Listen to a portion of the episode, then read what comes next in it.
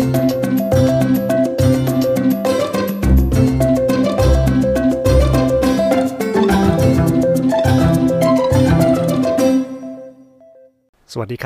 ต้อนรับเข้าสู่ Goose to Learn Podcast นะครับเอพิโซดนี้นะครับผมจะมาพูดถึงเรื่องราวที่ผมได้เรียนรู้นะครับจากการอ่านหนังสือชื่อว่า Radical Focus ซึ่งหนังสือเล่มนี้ก็คือผมเชื่อว่ามีคน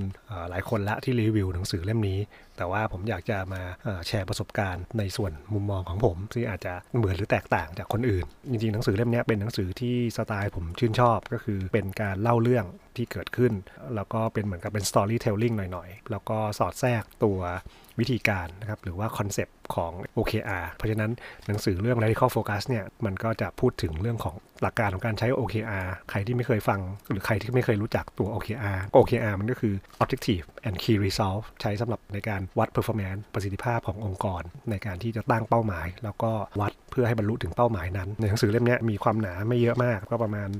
153หน้านะครับก็คิดว่ามันเป็นหนังสือที่กำลังดีแล้วก็อ่านสนุกดีเรื่องราวของหนังสือ Radical Focus เนี่ยมันเป็นเรื่องของสตาร์ทอัพอันหนึ่งที่ทำธุรกิจเกี่ยวกับชาการขายชาแล้วก็ตัวละครเนี่ย2คนก็คือร่วมก่อตั้งกับตัวสตาร์ทอัพอันนี้ก็คือชื่อฮันน่ากับแจ็คนะฮะโดยที่ฮันน่าเนี่ยจบตัว Business School นะครับที่ Stanford ก็ในขณะที่แจ็คเนี่ยจบด้าน Human Computer Interaction นะครับจาก Stanford เช่นเดียวกันแล้วก็ทั้งสองมาเจอกันนะครับแล้วก็เหมือนกับว่าถูกชะตากันนะในตอนแรกเขาก็บอกว่ามันถูกชะตากันแหละก็เลยมาร่วมกันทำสตาร์ทอัพขึ้นมาแต่พอหลังจากที่ทำไม่ได้สักพักนึงเนี่ยก็เริ่มประสบปัญหาทางธุรกิจในเรื่องของการสร้างฐานลูกค้านะแล้วก็การเพิ่มยอดขายทีนี้มันก็เลยทำให้ทั้งคู่เนี่ยเริ่มทะเลาะกันจนกระทั่งฮันนาเนี่ยจะต้องไปปรึกษาจิมซึ่งเป็นนักลงทุนนะครับเป็น Angel Investor ให้กับสตาร์ทอัพรายนี้นะฮะแล้วก็จิมเขาก็เลยแนะนำให้รู้จักกับ OKR ว่าเนี่ยให้ลองไปใช้ OKR ดูนะฮะในการบริหารจัดการแล้วก็ทั้งคู่เนี่ยก็เลยเอามาใช้นะลองเอามาทดลองใช้ดูนะครับโดยที่ฮันนาเนี่ยก็เป็นคนเริ่มในการที่จะเขียน Objective แล้วก็เขียนตัว Key Result ออกมาทีนี้ฮันนาก็พบว่าเมื่อถึงวันที่ต้องประเมินตาม Key Result จริงๆเนี่ยกลับกลายเป็นว่าก็ไม่ได้ตามเป้าหมายอยู่ดีมันก็ทำให้ทั้งสองคนเนี่ยก็คือฮันนากับแจ็คเนี่ยนะทะเลาะกันมากขึ้นฮันนาเนี่ยก็คือต้องไปปรึกษาจิมเพื่อที่จะหาคนมาทดแทนแจ็คนะครับคือเรียกว่าอยากจะไล่แจ็คออกแล้วล่ะไม่เอาแล้วก็ไม่ลงรอยกันจิมก็เลยแนะนำให้รู้จักกับ Raffle ซึ่งเป็นคนที่เคยใช้ OKR ในการบริหารงานสตาร์ทอัพของตนเองมาก่อนที่จะขายธุรกิจสตาร์ทอัพอันนั้นไปนะฮะซึ่ง Raffle ก็มองออกเลยว่าปัญหาของฮันนากับแจ็คเนี่ยในการใช้ OKR เนี่ยคือการไม่ได้โฟกัสในสิ่งที่ทำนะฮะแล้วก็ไม่ได้เขียนสิ่งที่ต้องทำออกมาเนี่ยให้มันเป็นสิ่งที่จับต้องได้รวมถึงการกำหนดตัว time frame ที่ชัดเจนนะซึ่ง Raffle เนี่ยก็ได้นำเสนอไอ้ตัว 4 key quadrants นะครับในการคิด OKR ก็คือมันก็จะเป็นเขียนเหมือนกับเป็นเส้นกราฟเส้นตรงตัดกัน2เส้นครับเหมือนกันแกน X กับแกน Y แล้วก็มุมขวาด้านบนนะครับก็คือจะเป็น OKR ก็คือ Objective and Key Result มุมขวาล่างก็จะเป็น Health หรือว่าผมก็จะใช้เป็นในส่วนของเป็น Resource ก็คือมองว่า Health ของคนที่ทำ OKR เนี่ยหรือคนที่ต้องปฏิบัติงานที่เกี่ยวข้องกับ OKR ตรงนี้มี Health มีสุขภาพเป็นยังไงบ้างนะครับรวมถึงลูกค้ารวมถึงอะไรพวกนี้ด้วยซ้ายบนนะครับก็จะเป็นเรื่องของ next week ว่าในสัปดาห์ถัดไปเนี่ยเราจะต้องทำอะไรบ้างด้านซ้ายล่างก็จะเป็น next month เพื่อจะบอกว่าเดือนถัดไปเราต้องทำอะไรบ้างทีนี้พอหลังจากที่ Raffle เนี่ยเขาได้แนะนำตัว four quadrants ตัวนี้ในการทำ OKR ก็ได้ปรับวิธีการทำงานของทีมใหม่หมดแล้วก็ได้พูดคุยกับพนักงานทุกคนอธิบายถึง objective แล้วก็ key result ต่างๆเนี่ยให้ทุกคนเข้าใจจากนั้นเนี่ยสุดท้ายก็คือธุรกิจก็ดำเนินไปได้ด้วยดีนะครับซึ่งอันนี้ก็จะเป็นเรื่องราวสั้นๆที่ผมย่อมานะฮะจากตัวหนังสือเรื่อง Radical Focus แต่ทีนี้บทเรียนที่ผมได้เรียนรู้นะฮะจากหนังสือเล่มนี้ก็พบว่าการทำงานเนี่ยกับคนเพียง2คนเนี่ยนะเวลาเราเจอปัญหาหรือว่าเราเจออุปสรรคอะไรแล้วเนี่ยเรามักจะทะเลาะกันแล้วก็มักจะจบไม่ลงผมเชื่อว่าคนส่วนใหญ่น่าจะเจอปัญหานี้เพราะว่าต่างฝ่ายต่างก็มีอัต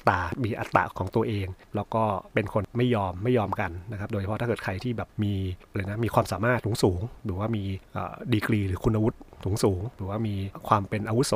สูงเนี่ยก็มักจะไม่ยอมเพราะฉะนั้นเนี่ยก็แนะนำว่าก็คือควรจะมีคนกลางหรือบุคคลที่3เนี่ยในการที่เข้ามาช่วยเพิ่มมุมมองในการตัดสินใจแล้วก็สิ่งที่ผมมองเห็นอีกอันนึงก็คือว่าเนื่องจากฮันนาเนี่ยจบทางด้าน Business School แต่ว่าแจ็คเนี่ยจบทางด้าน Human Computer Interaction นะครับซึ่งเกี่ยวกับเรื่องของการออกแบบเพราะฉะนั้นเนี่ยมุมมองของคนที่เป็นนักออกแบบนะครับรวมทั้งตัวผมเองด้วยนะเมื่อก่อนก็เป็นนักออกแบบเหมือนกันเพราะฉะนั้นเราก็จะมีความใส่ใจในเรื่องของดีเทลรายละเอียดเกี่ยวกับเรื่องของความสวยความงามนะครับเกี่ยวกับเรื่องของ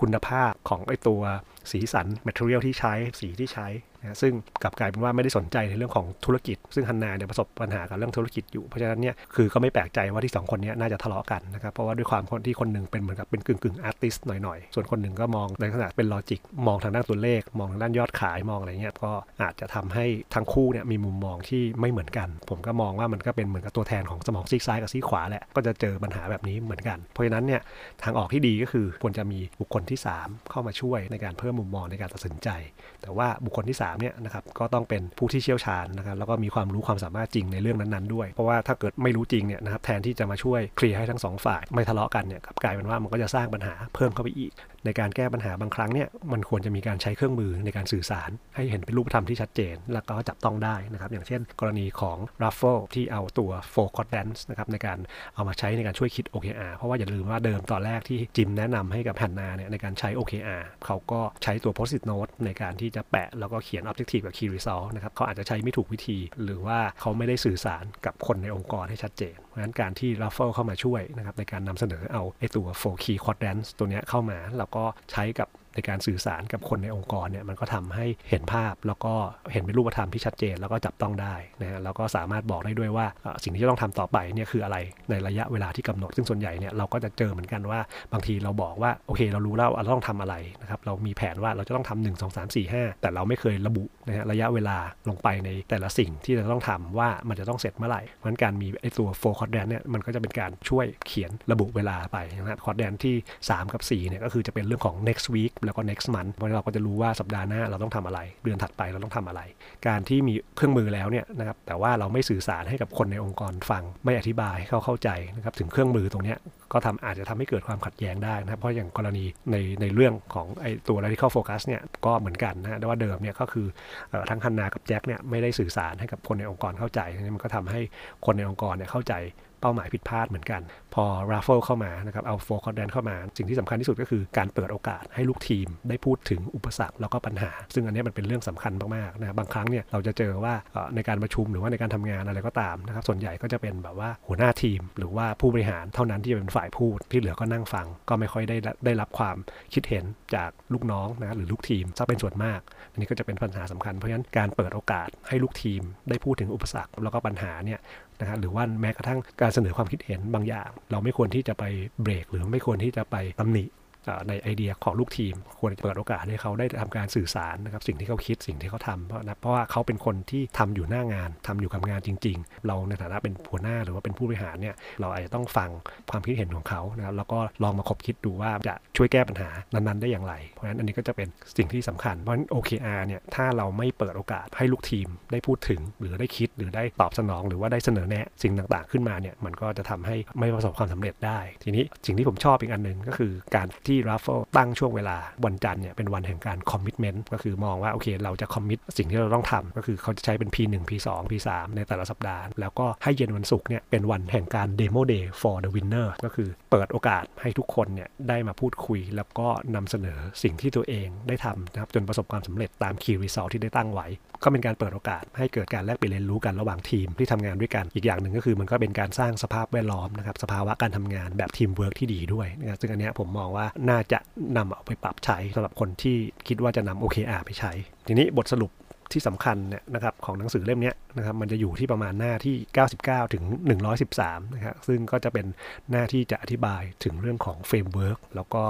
fundamental ของ OKR ว่า OKR เนี่ยคืออะไรแล้วก็ objective ที่จะต้องเป็นเป้าหมายเนี่ยจะมีการตั้งยังไงจะต้องเป็นเป้าหมายที่ทุกคนเนี่ยอยากที่จะกระโดดลุกขึ้นมาทำในทันทีหรือว่ามีความฮึกเหิมที่อยากจะทำทุกคนเนี่ยมีส่วนสามารถมีส่วนร่วมได้ไม่ใช่แค่ว่าทำกันแค่แผนกใดแผนกหนึ่งหรือฝ่ายใดฝ่ายหนึ่งเท่านั้นนะแล้วก็มีการกำหนดบ่งบอกขอบเขตของระยะเวลาที่ชัดเจนครับส่วนตัว Key Result เองเนี่ยก็จะเป็น Key Result ที่จะต้องวัดได้นะครับไม่ว่าจะเป็นเรื่องของ growth เรื่องของ engagement เรื่องของ revenue นะครับเรื่องของ performanceเรื่องของ quality ซึ่งไอตัว Key Result ที่ตั้งเนี่ยก็ควรจะต้องมีความท้าทายไม่ง่ายหรือไม่ยากจนเกินไปแต่ก็ไม่ถึงกับเป็นไปไม่ได้เพราะฉะนั้นเราก็ต้องมองว่ามันก็อาจจะต้องมีความที่จะเป็นไปได้เนี่ยมากกว่า 50% ขึ้นไปอันนี้ก็จะเป็น Key Result ที่คิดว่าน่าจะท้าทายในการทำ OKR เนี่ยมันอยู่ที่การโฟกัสแล้วก็การจัดลำดับความสำคัญของสิ่งที่จะต้องทำเนี่ยเพื่อให้ได้ Key Resultตามที่ตั้งเอาไว้นะซึ่งการโฟกัสนี่แหละมันเป็นสิ่งที่เราก็จะเห็นว่าเวลาเรามี OKR แล้วเนี่ยนะแต่เราไม่ค่อยให้ความสำคัญกับการโฟกัสหรือว่าการจัดลำดับหรือ priority ของสิ่งที่ต้องทำก่อนหลังเพื่อ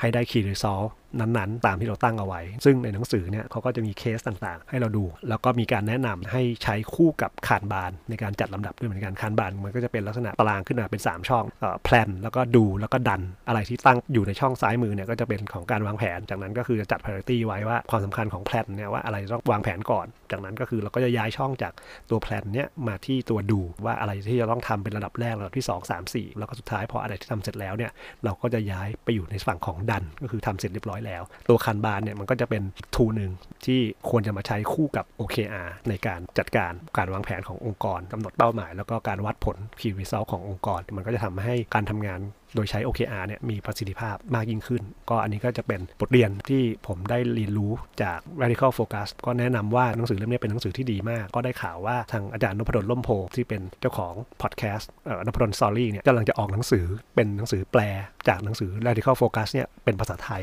ซึ่งคิดว่าน่าจะวางจำหน่ายในงานสัปดาห์หนังสือที่ Impact เมืองทองธานีอีกหน่อยก็คงจะหาซื้อได้ตามร้านหนังสือทั่วไปเป็นหนังสือที่แนะนำสำหรับคนที่ทำงานในองค์กรนะครับหรือว่าคนที่ทำหน้าที่บริหารหรือว่าคนที่ทำหน้าที่วางแผนขององค์กรเนี่ยควรจะต้องอ่านเล่มนี้นะครับเพราะว่าผมเชื่อว่ามันเป็นหนังสือเล่มเล็กๆที่อ่านไม่ยากมีโอกาสแปลเป็นภาษาไทยแล้วเนี่ยก็น่าจะทำให้เข้าใจเนื้อหามากยิ่งขึ้นแล้วก็มันจะทำให้คนในองค์กรเนี่ยสามารถมองเห็นเป้าหมายแล้วก็ Key Result เนี่ยไปในแนวทางเดียวกันนะครับแล้วถ้าเกิดมีการพูดคุยกันอย่างชัดเจนเนี่ยผมว่ามันก็จะเป็นคู่มือไกด์ไลน์อันหนึ่งทำให้การทำงานในองค์กรเนี่ยนำไปสู่การทำงานที่ประสบความสำเร็จในอนาคตนะครับก็หวังว่าเอพิโซดนี้นะครับจะเป็นประโยชน์กับคนที่ทำงานในองค์กรนะฮะแล้วก็คิดว่า